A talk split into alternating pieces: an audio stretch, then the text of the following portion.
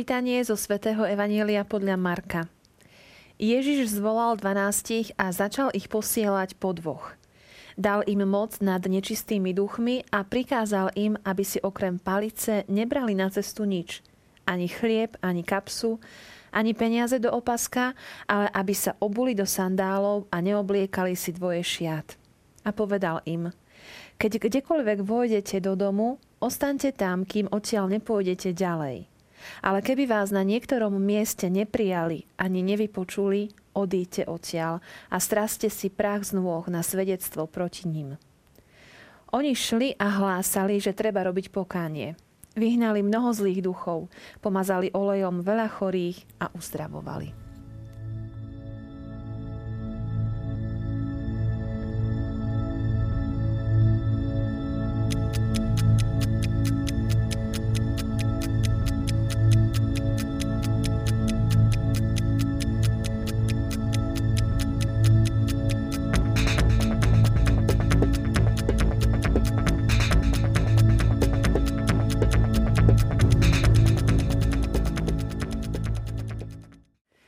Televízni diváci, dnešné evanelium zobrazuje v akcii učeníkov. Nie Ježiša, ale jeho učeníkov, ktorí potom, ako sa učili pri jeho nohách, nastal čas, aby uviedli do praxe všetko, čo sa naučili. Budeme dnes uvažovať o dnešnom úrivku s mojim milým hostom, opäť s otcom Petrom Zúbkom. Vítejte. Ďakujem pekne. Takže naozaj e, učeníci, ktorí boli vyslaní Ježišom, aby aby ukázali, čo sa naučili. Nastal čas, aby už oni do praxe uvádzali veci. V podstate áno, ide tu takú skúšku, ktorou prešli títo apoštoli. Kristus im už čo si ukázal, už boli s ním, už sa niečo naučili.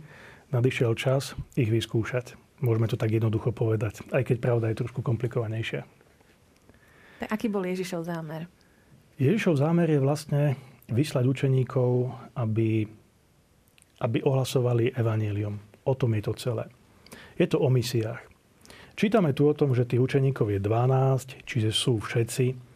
Kristus ich vysiela ako autorita, najprv ich zvolá, to sa podobá nejakému zvolaniu, ako keby tomu prvotnému, keď si tých učeníkov vyvolil, e, odovzdá im moc, respektíve im dá poverenie, ktoré je spojené s mocou, ktoré sa prejavuje tak, ako čítame v Evaníliu, že mali aj vyháňať zlých duchov a mali aj liečiť a uzdravovať. Čiže nejde o nejakú všednú moc, klasickú, nejakú právnickú jurisdikciu, ale ide o skutočne Božiu moc, pretože všetky tieto veci boli spojené vždy e, s Bohom, s Božími prejavmi. Takže týchto 12 učeníkov odchádza, po celej Svetej Zemi sa rozchádzajú a idú po dvaja. Čiže ak zoberieme ten židovský kontext, že každé svedectvo malo byť potvrdené ústami dvoch alebo troch svetkov, tak tu podvaja učeníci odchádzajú, aby vydávali svedectvo o Kristovi, o Evangeliu, o tej radostnej zvesti, o tom, že ten Mesiáš, ktorého celý Izrael očakával, o ktorom píše celý starý zákon a mnohí proroci, že to všetko sa naplnilo práve v tejto chvíli. A aby ľudia uverili tomuto svedectvu, týmto misiám, tak boli vybavení touto zvláštnou mocou, ktorú sme spomenuli. Moc nad nečistými duchmi je prvá, ktorá sa tu spomína. E, tých nečistých duchov sa v Evangeliu spomína veľmi veľa. E, mnohí boli posadnutí zlými duchmi, mnohí, ktorí mali zlého ducha, boli nepriateľskí voči Kristovi, kričali na neho, utekali pred ním, pretože diabol sa bojí svetého Boha. E, mnohí tí zlí duchovia boli nemí, mnohí sputnávali ľudí, že mali rôzne fyzické problémy, alebo psychické problémy, alebo duch, duševné problémy. Ten diabol sa prejavoval rôznym spôsobom. Ak by sme to natiahli až na dnešnú dobu, tak aj v dnešnej dobe vidíme mnoho takýchto nečistých duchov, ak to tak môžeme povedať biblicky, ktoré sa prejavujú rôznym spôsobom. Nielen tým klasickým posadnutím, čo je už e, skutočne zlá vec, ale aj pýchou, nezáujmom, pohrdaním, e, malomyselnosťou, dokonca aj predsudkami, jednoducho všetkým tým zlým, čo náš život znepríjemňuje, dokonca aj hlúposťou. Lebo svätý Pavol píše, že aj hlúposť je hriech. No a tu čítame, že Kristus im prikazuje. Neberte si so sebou nič. A vymenúvačo. Ani chlieb, ani kapsu, ani peniaze do opaska. Prečo? Je to mm, zaujímavé, že apoštoli majú ísť veľmi prosto a jednoducho vybavení. E, ak niekto im niečo po ceste dá, že ich napojí, nakrmi, to je samozrejmá vec. Rovná sa to ako keby pláci za niečo, čo tí ľudia pre nich urobili, alebo rovná sa to pohosteniu pocestných, e, čo bola v Izraeli samozrejmá vec vtedy a mala by byť samozrejmosťou dodnes. Lenže tu sú zdôraznené isté veci, ktoré sú v protive s istou tradíciou, ktorá sa do Izraela tlačila e, cez helenskú kultúru. Vieme, že Gréci boli filozofi par excellence, ich staroveká filozofia je dodnes vzorom aj pre nás a ehm, my sme ju v stredoveku pokresťančili a ehm, využili ju v prospech šírenia Evanielia, v prospech vysvetľovania Božích pravd. A práve tu sa zrejme naráža na istý taký stoicizmus, alebo niektorí nazývajú tento smer kinizmus, boli istí filozofi, alebo vyznávači istého filozofického smeru, ktorí vyzerali presne takto že mali so sebou nejakú poživeň, nejaký chlieb, mali kapsu, v ktorej mali rôzne dobroty, ale v zmysle potraviny, e, z ktorých e, po ceste ujedali, aby nestracali na sile, aby, aby mohli napredovať na tej svojej ceste. E, v opasku mali poskrývaných kopu mincí, z ktorých si mohli kúpiť niečo alebo prípadne zaplatiť nocľah, ak bolo treba. A vždy si so sebou brávali aj palicu, brávali si dvoješiat a takto išli medzi ľudí a svedčili o tom svojom filozofickom presvedčení a ku podivu nebolo to nejaké aktívne presvedčovanie, ako by sme si mysleli, ale bolo to skôr také pasívne, že tí ľudia mnoho razy, tí filozofi, myslím, boli takí nespoločenskí. Oni síce prišli niekam, utiahli sa na okraj niekde námestia, dedinky a tam sedeli a vyzerali doslova ako čudáci. Ale keďže nikomu nezavadzali, od nikoho nič nepýtali, tak len vzbudili pozornosť a takto to išlo ďalej. Tu ale čítame o Kristovi, ako keby reagoval na, na tento taký zvláštny zvyk, ktorý možno aj porušoval tých ľudí a e, nič nikomu nedával, že by apoštoli urobili čosi podobné, ale prevrátené hore nohami.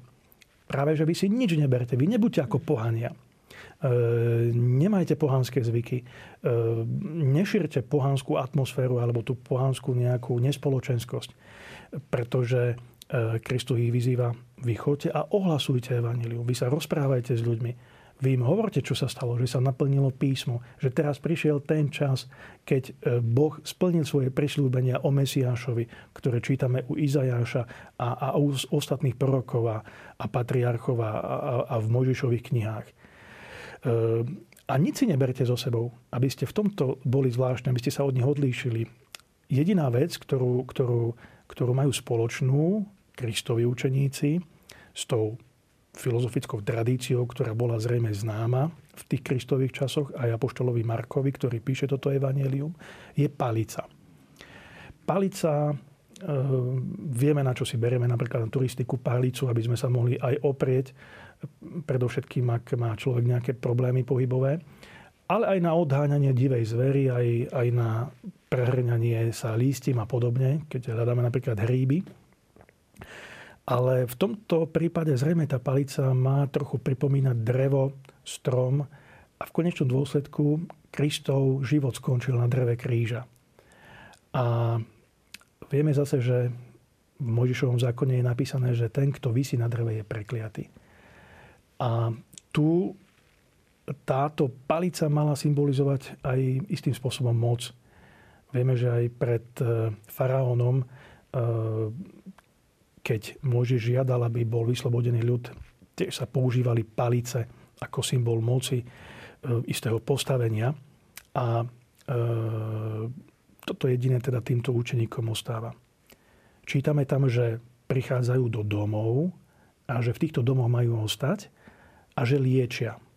Pomazali mnohých chorých, uzdravili ich to je zrejme narážka na prvokresťanskú prax, ako sa šírilo v skutočnosti evaníliu v tom prvom storočí, o ktorom my nemáme žiadne prísomné zmienky, iba túto evaníliovú.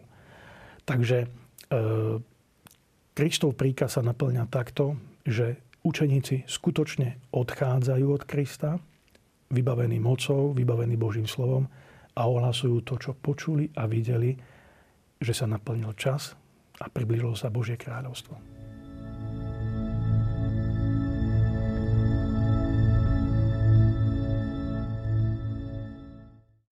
O učeníkoch čítame, že vyhnali mnoho zlých duchov, pomazali olejom veľa chorých a uzdravovali. Išli v Ježišovej moci, ako ste povedali, a išli a reagovali na tie potreby, ktoré ľudia, ku ktorým prichádzali, mali. Prinášali uzdravenie, oslobodenie. V čom ešte spočívala tá ich misia? Práve, že tá misia je veľmi jednoduchá. Navonok pôsobí veľmi prosto, veľmi jednoducho. Predstavte si, že ste niekde doma v nejakej dedinke a teraz z z nejakej cesty prídu takíto dvaja apoštoli, ktorí nemajú nič, len zaprášené sandále a palicu v ruke a začnú vám ohlasovať, že, že všetky tie proroctvá, ktorých hovorí starý zákon, sa splnili. Že ten Mesiáš, o ktorom sa hovorilo, v ktorého veril celý Izrael a ktorého očakával, že práve už prišiel na túto zem a oni ho prišli zvestovať.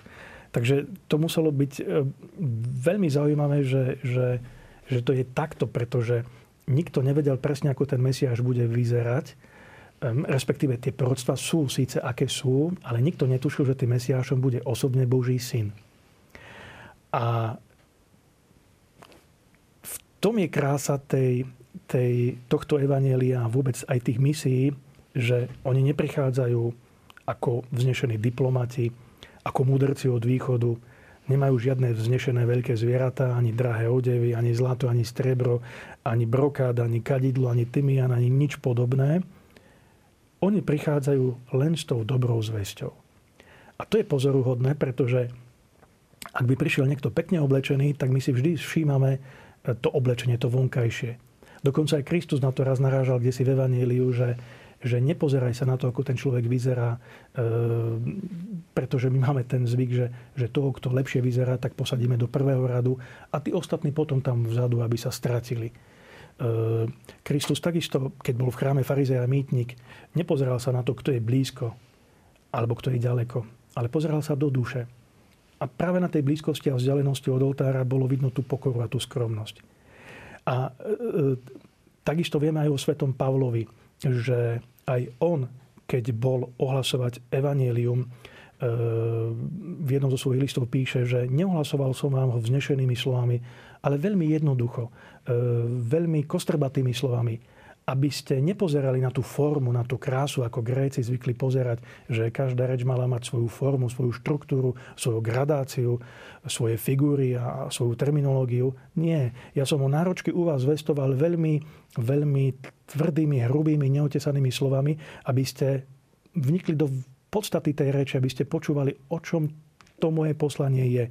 A podobne aj tu e, v Evaníliu učeníci prichádzajú takto veľmi bezprostredne, veľmi jednoducho. E, povedzme, že to dohromady nič nestojí. Je to veľmi, veľmi chudobne, aby ukázali, že, že byť alebo čím si byť je viac ako o čom si len hovoriť vznešene. Byť je viac ako mať. Chudoba je lepšia ako bohatstvo. Toto všetko sa tu v pozadí ukazuje na tomto príbehu. A Ježiš im hovorí, že keď vás príjmu, ostaňte, ale keď vás nepríjmu, tak e, odíte odtiaľ, straste si prach z nôh na svedectvo proti ním. To bolo prirodzená reakcia a samozrejme, keď vás príjmu, ostaňte, rozprávajte, lebo vám dajú aj nájsť, keby už išlo aj o to a vy im zvestujete Krista. A keď budú chcieť počuť viac o tomto Kristovi, o, o, o tej dobrej zvesti, tak ostanete dlhšie a poviete aj im, aj susedom. Poznáme zase ten príbeh s tou ženou, Samaritánkou, ktorá prišla k studni a ktorú Kristus oslovil a jej sa to Kristovo rozprávanie dotklo e, v tom dobrom slova zmysle. A priviedla Krista do ich dediny. A čítame v Evangeliu, že Kristus tam ostala a ohlasoval im Bože kráľovstvo. E, podobne aj tu títo učeníci konajú dnes podobne, že e, ohlasujú veľmi jednoduchým spôsobom evanelium. Vy ste spomenuli, že toto evanelium odráža ranokresťanskú prax, že Marek to písal na základe toho, že bola tá prax v prvej cirkvi. Môžeme povedať, že aj prví kresťania takto už teda po Ježišovej smrti, už v tých prvých 10 ročiach kresťanstva, že takto chodili? No určite áno, pretože to evanelium nebolo napísané hneď po Kristovej mm. smrti, ale až niekoľko desať ročí po ňom. A ak sa kriticky pozeráme na evanielium, tak musíme povedať, že mnohé miesta, ktoré tam sú, mnohé výroky, citáty alebo mnohé takéto reálie, reflektujú práve tú prvokresťanskú prax. To, ako tú charizmu, ako tú kerigmu Kristovho slova sa snažili tí prví kresťania uskutočniť. E, neznamená to, že Kristus im prikázal chodiť do domov, ale práve naopak, e, keďže kam mali prísť, určite nie do synagógy, pretože e, synagóga bola určená na bohoslužbu, na veľmi slavnostný na veľmi slavnostné stretnutie sa s Bohom. To evanelium bolo určené pre všedný život, pre obyčajných ľudí. Tá kázeň nebola spojená len so slovom, čo je veľmi podstatné, ale bola spojená predovšetkým so svedectvom, osobným svedectvom tých učeníkov. A to svedectvo bolo bezprostredné, pretože oni rozprávali E, svojim poslucháčom o tom, čo videli, čo počuli, čo sa ich ruky dotýkali, ak použijeme zase slova z jedného Jánovho listu. E, bezprostredne toto im zvestovali. E, keď vám niekto porozpráva niečo, čo sám zažil, je to iné, ako keď vám niekto iba reprodukuje niečo z nejakej knižky. A títo, títo, títo apoštoli boli práve takíto autentickí, boli bezprostrední. Už ten výzor vyzeral, že E, možno sú chudobní, ale práve touto chudobou sa tiež chcelo čosi povedať. E, pri tej chudobe si človek uvedomí, aké sú vlastné hodnoty, čo je podstatné v našom živote. E, že to vonkajšie nás mnoho razy od toho Boha odvádza. Keď ešte raz stretneme človeka, ktorý je pekne oblečený, tak mnoho razy aj prepočujeme, čo nám rozpráva, lebo že sa pozeráme na to, ako sa to na ňom leskne, aký je dobre oblečený, akého má krajčíra, aký má butik a podobne. Nie. Tu títo učeníci na toto nedávajú dôraz. A tu si môžeme uvedomiť, že vlastne v tej chudobe je veľmi veľa požehnania. E, v cirkvi žijú mnohí chudobní. A treba povedať, že bohatstvo, ktoré mnohorazí mnohé miestne cirkvy získali, ich veľmi často aj odviedlo od pravosti Evanielia, od skutočnosti, od opravdivosti a vždy je s týmto problém. Ak niečo tento svet môže vytknúť vždy cirkvi, tak je to jej bohatstvo. Najmä ak to bohatstvo nevie spravovať, alebo s ním nevie naložiť dobre. A títo prví kresťania, prví následovníci Krista boli chudobní. V tejto chudobe bola pravda. Tu si môžeme uvedomiť, že nie si to, čo máš, ale to, čo dávaš. Ak máš čo dať, tak daj. Ak nemáš čo dať, aj tak máš čo dať, pretože ak nevlastním nič fyzické, mám iné hodnoty. Mám napríklad čas. Môžem sa s niekým porozprávať, môžem mu pomôcť, môžem ho povzbudiť. Alebo môžem dať zo svojej skúsenosti, zo svojej múdrosti a podobne. A to je veľká vec. E, chudoba to je sloboda. Pretože ten, kto je chudobný, nie je zväza, poviazaný E, týmto bohatstvom, mamonou, slávou, titulmi, funkciami, mocou, tou svetskou. Práve naopak, je od toho slobodný. Je najslobodnejší, aký môže byť. Je slobodný ako Kristus. A ten, kto príjme chudobu za svoju, tak sa vlastne stáva Božím synom. Lebo aj Kristus prišiel na túto svet. Ak použijeme Jobové slova, absolútne bez všetkého, nahý a chudobný. A podobne aj z tohto sveta odišiel to je to najkrajšie, na čo sa v tomto evaneliu pozerá. Že chudoba má svoj lesk pred Bohom, má svoj zmysel, má svoju hodnotu a je viac ako všetko zlato sveta.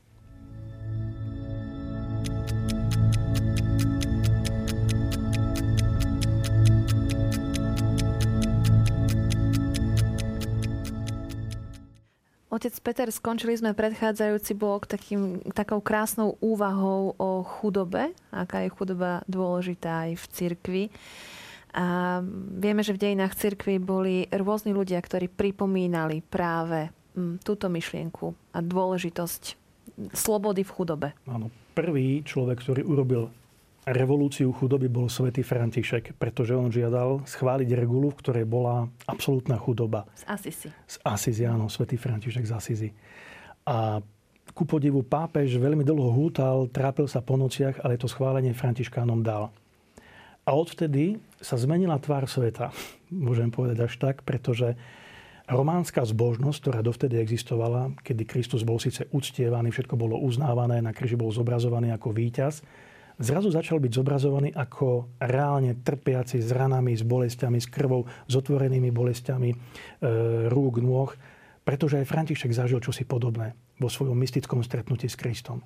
A odtedy tu máme množstvo mystikov, E, Františkoví kazatelia, keď sa rozobra, roz, rozišli do sveta, tak ohlasovali práve takéto, to, takéhoto Krista.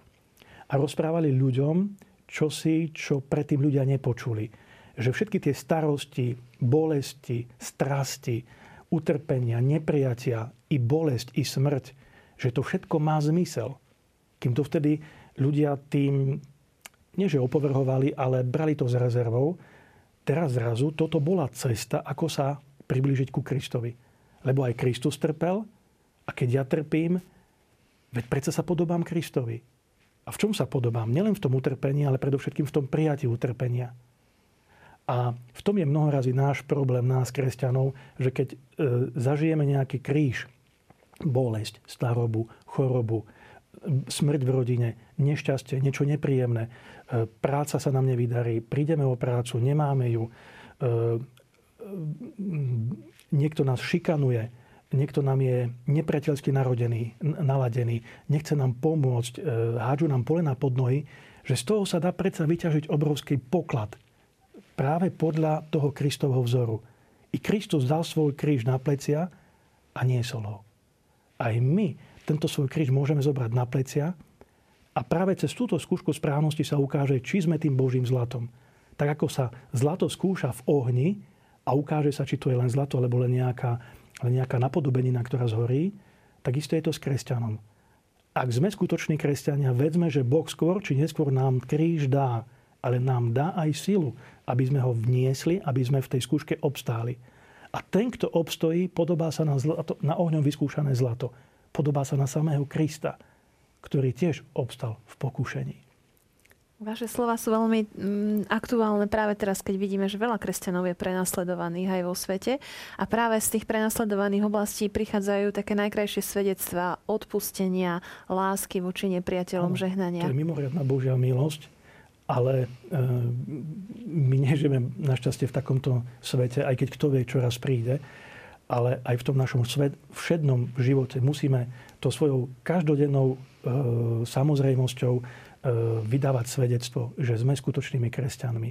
A povedzme, že dnes je ten svet tak prekrútený, tak zdehonestovaný, že, že už je pomaly vzácnosťou, keď stretneme človeka, s ktorým by sme sa porozprávali, s ktorým by sme sa pozdravili, ktorý by nás povzbudil. Dnes je vzácnosťou stretnúť poriadného vodiča niekde na ceste, ktorý by dodržiaval dopravné predpisy. Dnes je problémom stretnúť príjemného úradníka, ktorý nám chce pomôcť a nie vyhnať nás, lebo sme nesplnili nejakú čiaročku v nejakom tlačive. E, keď je umenie stretnúť príjemného predávača alebo predávačku, e, keby všetko bolo tak, ako má byť, tak je tento život krajší. A práve na tej všednosti, jednoduchosti, každodennosti spočíva to naše autentické Kristovo svedectvo, ktoré je neraz spojené s tým prekonávaním toho nepríjemného, toho, toho čo voláme krížom. Chýba nám takáto autentickosť, také pečate. A vidím, že ste priniesli do štúdia práve pečať. Áno. E, spomenul som, že každý kresťan má byť takým, takou pečaťou Ducha Svetého. Teraz urobíme takú malú názornú ukážku. Kedy si sa používali, interaktívne toto. Áno, kedy si sa používali pečatidla, tak ako dnes pečiatky na uh, potvrdenie pravosti listiny. Uh, dnes je to obyčajná pečiatka. Kedy si to pečatidlo, alebo tá, to svedectvo uh, pečatenia bolo autentickejšie. Ja to zoberiem tak, že trošku pomôžeme tomu vosku, aby sa nahrial on by sa mal roztopiť. Ešte tomu trošku pomôžeme. Jednoducho mm-hmm. takto to mhm. robili kedysi ešte do 19. storočia pisári.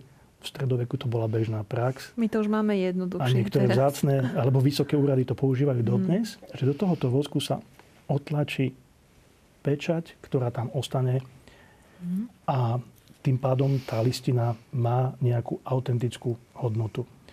Tým, že to pečatidlo sa dá použiť x krát, v podstate do nekonečna, pretože je pevné, je, je z kvalitného materiálu, tak každá tá listina má rovnakú dôveryhodnosť. Takisto aj každý kresťan nemá strácať na tej svojej autentickosti, na tej svojej profesionalite, na tom svojom svedectve, ale nech príde do akéhokoľvek prostredia, vždy má tú istú moc. A všade má nechať ten istý otlačok Božieho ducha, otlačok toho, čo sme počuli v dnešnom evaníliu, otlačok samého Boha, samého Krista. Hm. Ďakujem vám za tieto slova aj za tento názorný príklad. E, teším sa, že sa opäť uvidíme ešte na budúce, že sa s nami ešte podelíte o svoju múdrosť. Tiež sa teším.